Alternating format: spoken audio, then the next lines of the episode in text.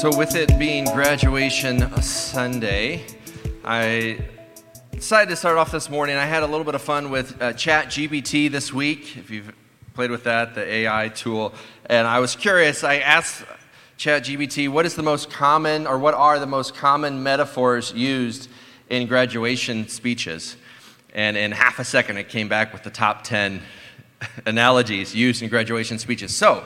If you need to give a speech in the next week or you just gave one, this might help you out. If you have to sit through a really long graduation service, maybe you can play metaphor bingo and see if anyone uses these analogies.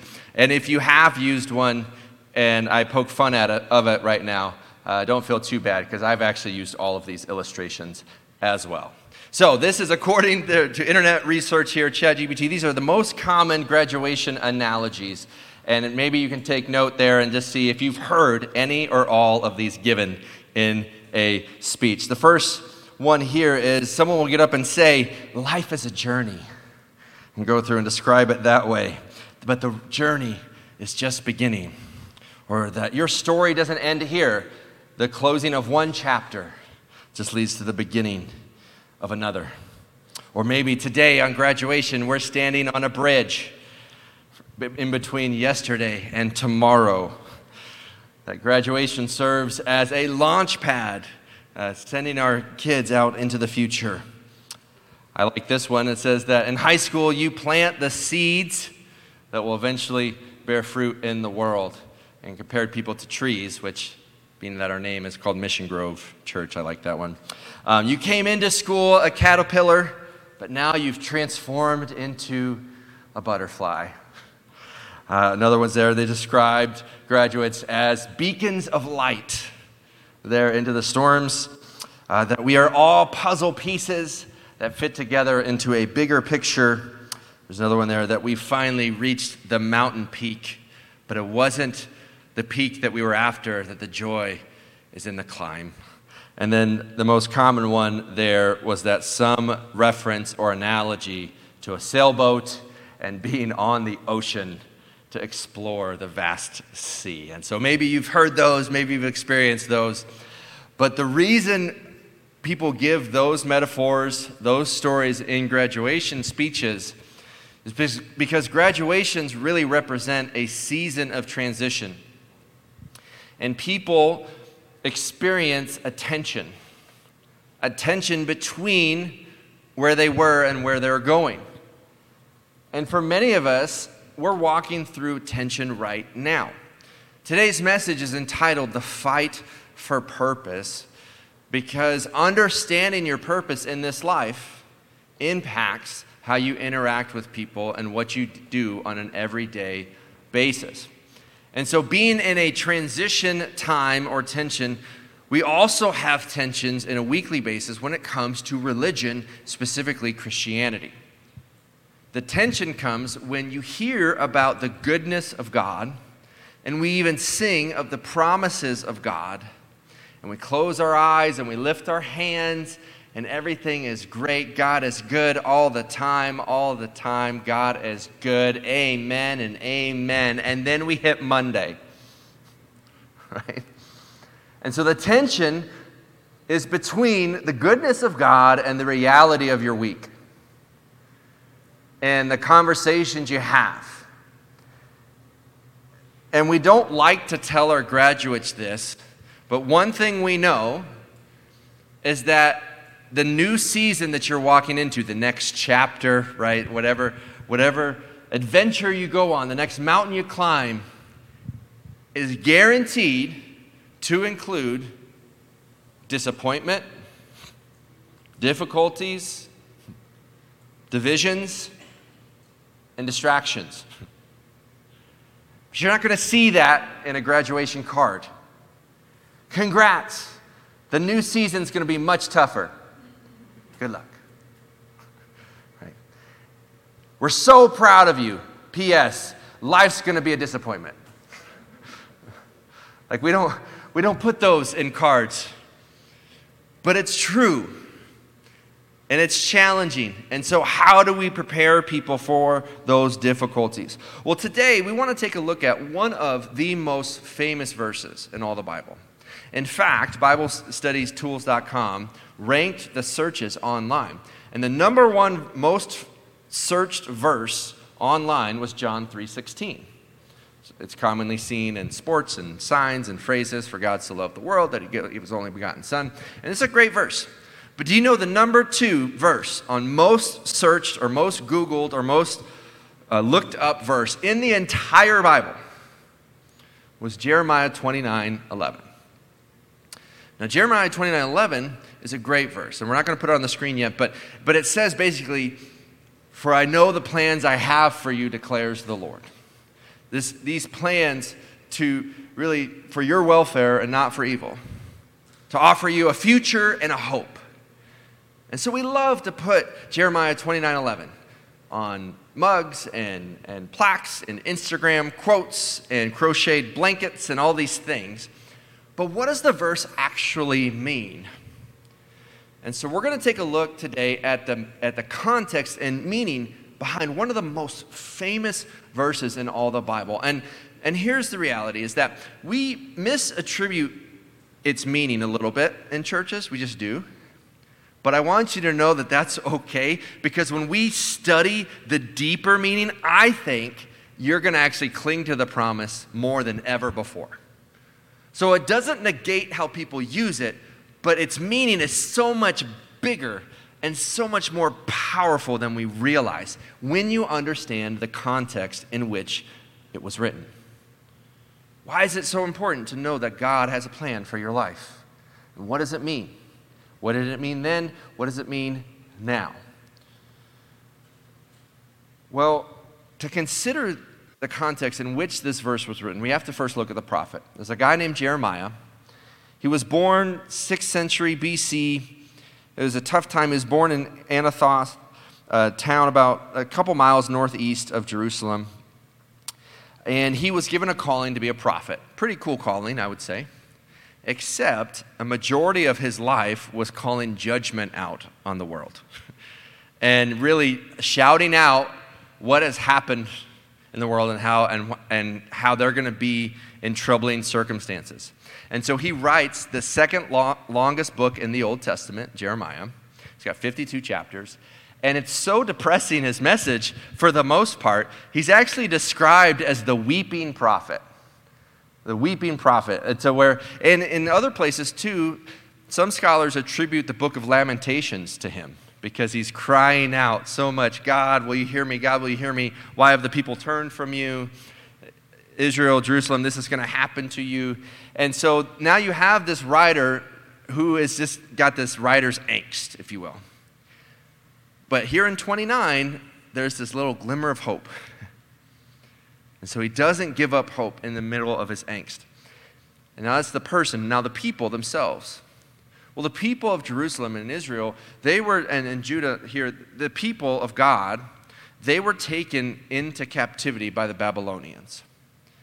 And Babylon was seen as an urban, pluralistic, meaning multiple gods, pagan society. Where the people of God, the context of this audience, was in a society that not only didn't promote the things of God, was actively seeking to tear down the people of God. And for sure, his audience was experiencing disappointment, difficulties, division, and distractions. And so, if you think about the Babylon culture, a culture that is actively seeking to tear down the values of God in an urban setting, in an oppressive setting, there that's pluralistic and pagan. It sounds kind of similar to our culture that we live in today, except we're not actively being persecuted. And so here is the context and so when you put the verse in context, here you have people that are waiting and waiting and waiting for God to do something. In fact, false prophets were making money by prophesying that, hey, God's coming back. Don't stress it. That I promise you, God gave me a word that in two years He's going to rescue you and we're going to go back. And in fact, in chapter 28, so literally just the one chapter before Jeremiah 29. there's a guy named Hananiah who was a false prophet who declared that God was going to rescue his people early, but he was doing that for his own popularity, power, and gain. And God responds to the false prophet by taking him out. Actually says through Jeremiah says, Hey, you're not going to, you, you, you won't make it prophesying against God. And sure enough, that year he dies. So, not exactly the happy context that we think of God has a plan for you. Because a lot of times this verse gets preached in a prosperity gospel fashion that, that God wants you to be happy, healthy, wealthy, and blessed. That if you just give this amount, God will, I'll give you this magic hanky and God will bless you and you'll get all these things.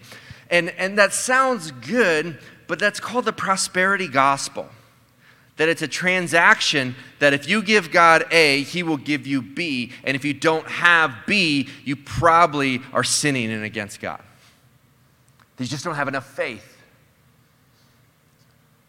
But when you look at Scripture, the Bible is filled with characters who walked through suffering and hardship and challenges.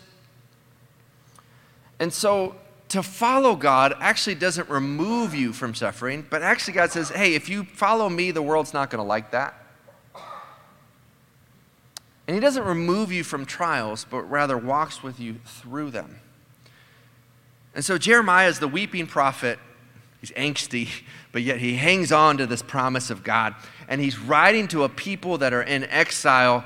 And, and it's almost like if you've ever driven somewhere and you're going on a long trip and you pull out of the driveway and the kids in the back are like, Are we there yet? Like, you can see our house. You can literally see our house right here. How do you, and we're driving for 10 hours. Uh, do you really think we're there? Are we there yet? Are we there yet? Are we there yet? That's the people of Israel, okay? We are in the back seat asking God, Are we there yet? And this is the context for which we find our passage. So now let's read what God actually had to say to his people. Jeremiah 29 10 and then 11. For thus says the Lord, when 70 years are completed for Babylon, I will visit you, and I will fulfill to you my promise and bring you back to this place.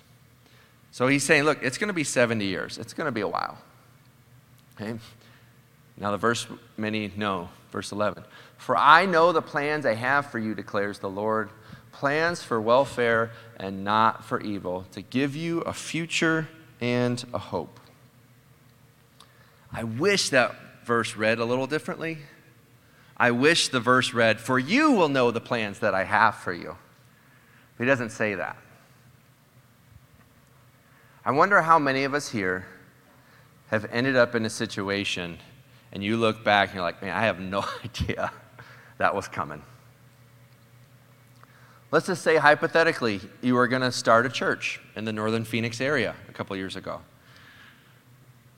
And did I have any idea that we were going to hit with like flooding on grand opening or a pandemic or all the things that came from this and, and the moves, this and that? No idea. I think sometimes God doesn't tell us the plan because if we knew the plan, I don't know if we'd take the step of faith in the first place. You know what I mean? And so we don't know the plan, but God does. And so we know that this plan has good intentions and promises a healthy end. But in the context in which it's written, we see that the people were waiting and they were longing. And God says in there, hey, I've got you. And so here's what I think the meaning of this verse really is. If you take notes, you can write this down is that patient trust will produce powerful triumph. Patient trust will produce powerful triumph. Yes, victory and triumph is coming, but it's probably not going to look like what you think it is.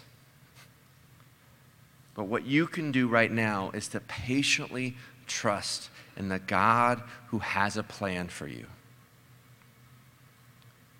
What this allows us to do is to walk through our challenges with taking a deep breath. okay. We don't like waiting. No one likes waiting. I, got, I remember getting so frustrated. I called the customer service line, and, and I was up, and you know, they say, You are caller four in line. I'm like, all right, cool. And then like a couple minutes go by, and that music, dun, dun, dun, dun, dun. I was like, all right, cool. All right, it's like, you are caller three. I was like, all right, we're getting there. Yeah. Going, I was listening, and then it was like a few minutes later, goes, you are caller seven. I was like, what? And I got so angry, just like sitting there, like, what's going on? Like, we hate waiting. We hate waiting in waiting rooms. I mean, it's the name of the room. And we get frustrated at doing the thing that the room is named after, right? When you're waiting, you're like, come on. Like if you get stuck in traffic, no one's excited. Yes. I love getting stuck on the 101. Like, what if instead of road rage, it was like road joy, you know? Everyone's on the road, like smiling and waving at people. Hi. Hi, how are you? You know, I think I, someone waved at me with uh, a finger the other day, and it was like, wow, you are number one. Okay. It's probably not appropriate on stage. My apologies. Um, right? We don't like waiting. But yet, God is there in the waiting. Every major biblical character experienced trial and suffering and hardship. But that should be encouraging to us. Because if you view God as like sitting on a cloud and a harp, like, oh, God is good. Like, like that's not reality right now, though. Right? So, what happens when the divorce finalizes? What happens when someone betrays you? You have to go to bankruptcy. Or the doctor says it's cancer. Someone gossips or lies about you. Or you fall into addiction or issues. See, it's in those tough moments that this verse was written for. That while you wouldn't choose it, God is right there with you, and that His plan is still moving forward. And to understand that God's plan and God's purpose is with you, that means you don't have to go searching for purpose. It's not hide and seek for purpose. Like, where's, oh, looking for my purpose over there? Like, no, we don't have to be purpose searching. We can be purpose driven because we, are, we have been created on purpose, with purpose, to go into the world and that every conversation, every interaction now is with patient trust that God has a plan for your life. And that in your hardest, most difficult moment, to know in your soul that God is there and that He promises better, that reminds us of the truth that if it's not good, Romans 8 28, God works all things for good, those who call upon him. If it's not good, then God's not done. If you're not dead, God's not done. The situation might seem hopeless, like it did for the people of God in exile in Babylon, who had no authority, no power, in a culture that was against them, all things stripped away. And yet it's in that, it says, Trust me, I have a plan. And it's coming, and it is good. How do we know that it's good? Well, just two chapters later, in Jeremiah 31, he writes these words. He says, For this is the covenant that I will make with the house of Israel after those days, and declares the Lord. I will put my law within them, and I will write it on their hearts. This is not the Ten Commandments written on stone, it's written in every believer's heart. And I will be their God, and they shall be my people. And no longer shall each one teach uh, his neighbor and each his brother, saying, Know the Lord. Says, For they shall all know me, everyone. And from the least of them to the greatest, declares the Lord, for I will forgive their iniquity and I will remember their sin no more. What he's doing right here is predicting Jesus. The Bible is made up, the way it's put together is Old Testament, New Testament. The other way to think of it is the Old Covenant and then the New Covenant. The New Covenant was predicted hundreds of years before it would come. And the reason God could, through the prophet Jeremiah, could say, I have a plan for you, it will get better, is because Jesus is coming. And I will offer you forgiveness and meaning and purpose and eternal life. No, your life might not, quote unquote, get better on this side of eternity, but there will be a day where there will be no more death, no more mourning, no more cancer, no more betrayal, and that you will experience the freedom and joy of the presence of the Lord forever, and doing that in perfect community. And that this hope is something that we can cling, uh, cling to and claim in our hearts and is an anchor for our souls. And so that if you're walking through a difficult challenge right now, Jeremiah 29 11 is the plan and the purpose to trust the God who made you and holds you. He's saying here, good is coming. Hang on. Don't give up. Keep fighting. Your family is worth fighting for. Your life is worth fighting for. Your purpose your joy is worth fighting for. I know it seems dark, but light is coming and light is here because we have Jesus. Jesus himself says in John 16 33 that you will face trials and tribulations, but take heart, I have overcome the world. And then in 1 John 5 4, it tells us that those who are sons and daughters of God can overcome the world through their faith. So, this is so much bigger than an Instagram quote or a plaque or a blanket. But Jeremiah 29 11 is a promise you can cling to on your darkest day. And that is real. And that is something we can take into this new season. But the problem with it is that it involves waiting. So, what do we do while we're waiting? What do we do while we're waiting? Okay, God, you have a plan. I don't know what it is. You do. I'm going to patiently trust you. It's going to lead to powerful triumph. But what do I do while I'm waiting? Well, the passage actually tells us, it almost forms like a promise sandwich, if you will. It's the top part, bottom part. We're going to start with the bottom bun. And I, now I'm craving a sandwich. All right, go through. Right after that verse, God has a plan for your life. Boom he's going to tell us in the very next verse, he goes, Seek God. So often we're asking the question, why? And we can't get that answer, and we just don't know. I'm not going to know as a pastor. You can share, why would this happen? I don't know. But I know who does, I know who cares, and I know what we're called to do while we're waiting. And he says, Don't seek answers, seek God.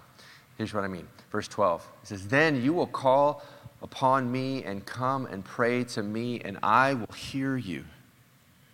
You will seek me and find me, and when you seek me with all your heart.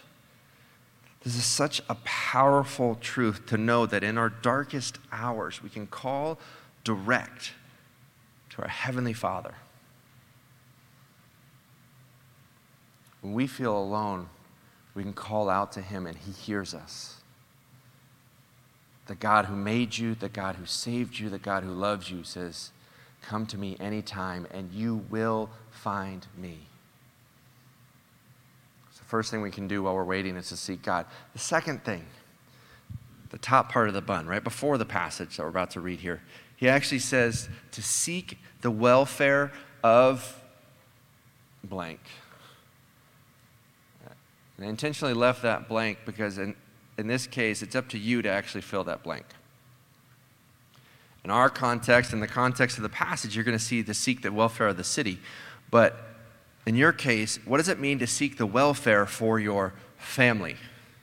Seek the welfare for your school, for your job, for your community, for your brothers and sisters, parents, your kids?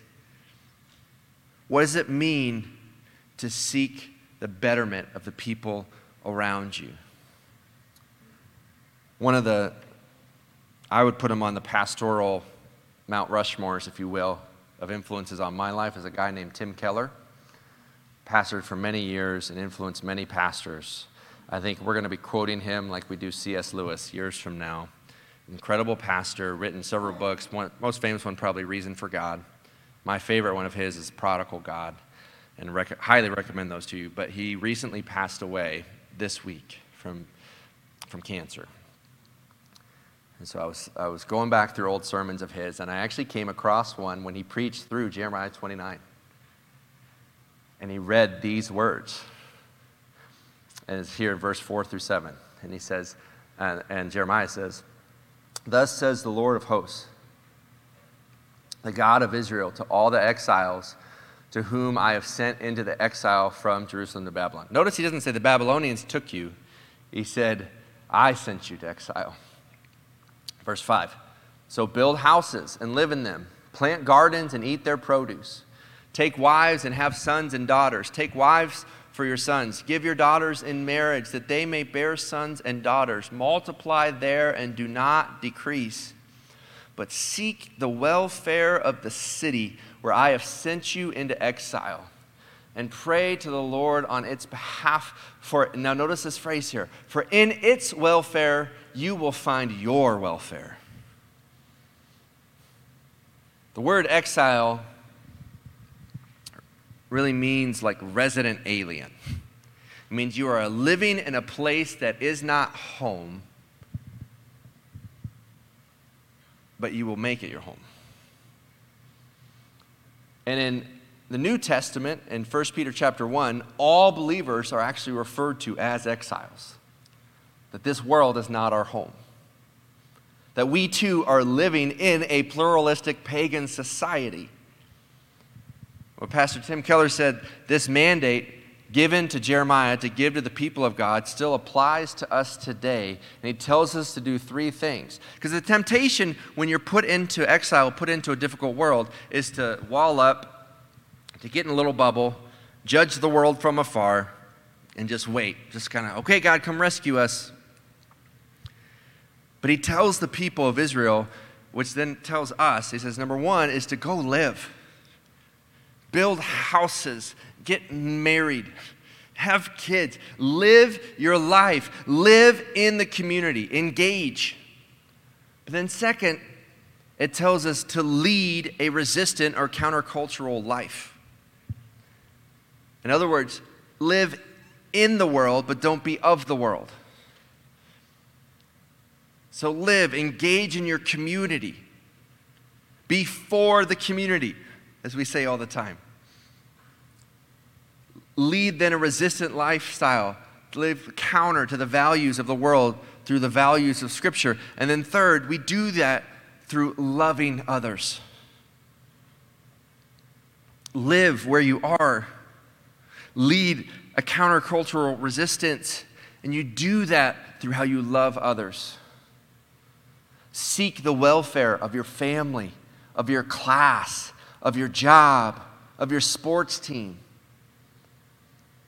Is your job or your team or your, the group that you're a part of better because you are there? Because in seeking the welfare of the city, you will also find your welfare too. This is the formula for what it means to be a Christian. And in Scripture, in the Old Testament, we actually have a picture of someone who does this amazingly. There was a guy who lived at the same time as Jeremiah, who lived out these principles, and his name was Daniel. Daniel was taken into captivity. He lived a countercultural lifestyle, but did so with excellence, that he rose through the ranks, that he loved people well, and through prayer, ultimately, he was thrown into a lion's den. and God saved him out and was a part of this story. Same timeline. A couple quotes to finish things up today. There's a guy named Nick Vujicic who was born without limbs. now become a, a motivational speaker. He actually offered a, a devotional on Jeremiah 29 11 as well. And he says this How crazy is it that God chose to use a man without limbs to be his hands and feet? If you were born without limbs, it would be easy to question God's plan. What most, most people viewed as a problem, Nick viewed as a platform that now he's sharing positivity in the gospel with the world. Another pastor and author, a guy named Max Lucado, says this about Jeremiah 29 11. He says, So, what do we take away from Jeremiah 29 11? He says, First, we put our trust in Christ, that we can anticipate ultimate glorious future, a one that is spent in God's presence for eternity. And then, second, God's plans for his people in this world rarely involve helping them escape from our trials completely. That he doesn't make our suffering disappear, but instead he helps us persevere through them. That he helps us grow and mature in ways that we wouldn't otherwise grow and mature apart from tough times. He helps us find joy in the unlikeliest of circumstances. It's the kind of joy that affects not just our lives, but the lives of others as well. The promise that God has a plan and a purpose for you is so much bigger than just some joyful, yay. It's in your darkest, most difficult, grittiest, messiest moments of life that you can hang on to and believe in that God's not done. And because of that, we know that patient trust will produce powerful triumph. Thursday night, I was processing and, and praying through how to, how to finalize the message. And I was praying, I was in a room and the window was open there. And, and as I'm praying and as I'm sitting there, uh, no joke in this moment, I know because I saw posts, other people saw this happen too. All of a sudden, right in the middle of the window in the view, was the biggest rainbow I think I've ever seen. Do you see that rainbow Thursday night? And it was so cool to see that. I'm praying, God, how do I know you're in control? How do we, how do we end a message that talks about your plan in tough times? And right there in that exact moment, the brightest rainbow I've ever seen appears. And what struck me, one, that was a cool moment. But two, the rainbow only comes after the storm. And it's a reminder all the way back to Noah and early stories that even in the midst of your storm, you got a rainbow coming, that God's plan is working and God's promise and power is coming, and that we can hang on. Don't give up, that God is with you, God is for you, that you can go and you can live life, that you can plant roots, that you can serve well because God has called you to and God is with you. Is what it means to trust His plan. Will you pray with me? Dear Heavenly Father, we pray for our graduates, God. We're so proud of their achievements, but we know that in seasons of life we're going to face difficulties of all kinds.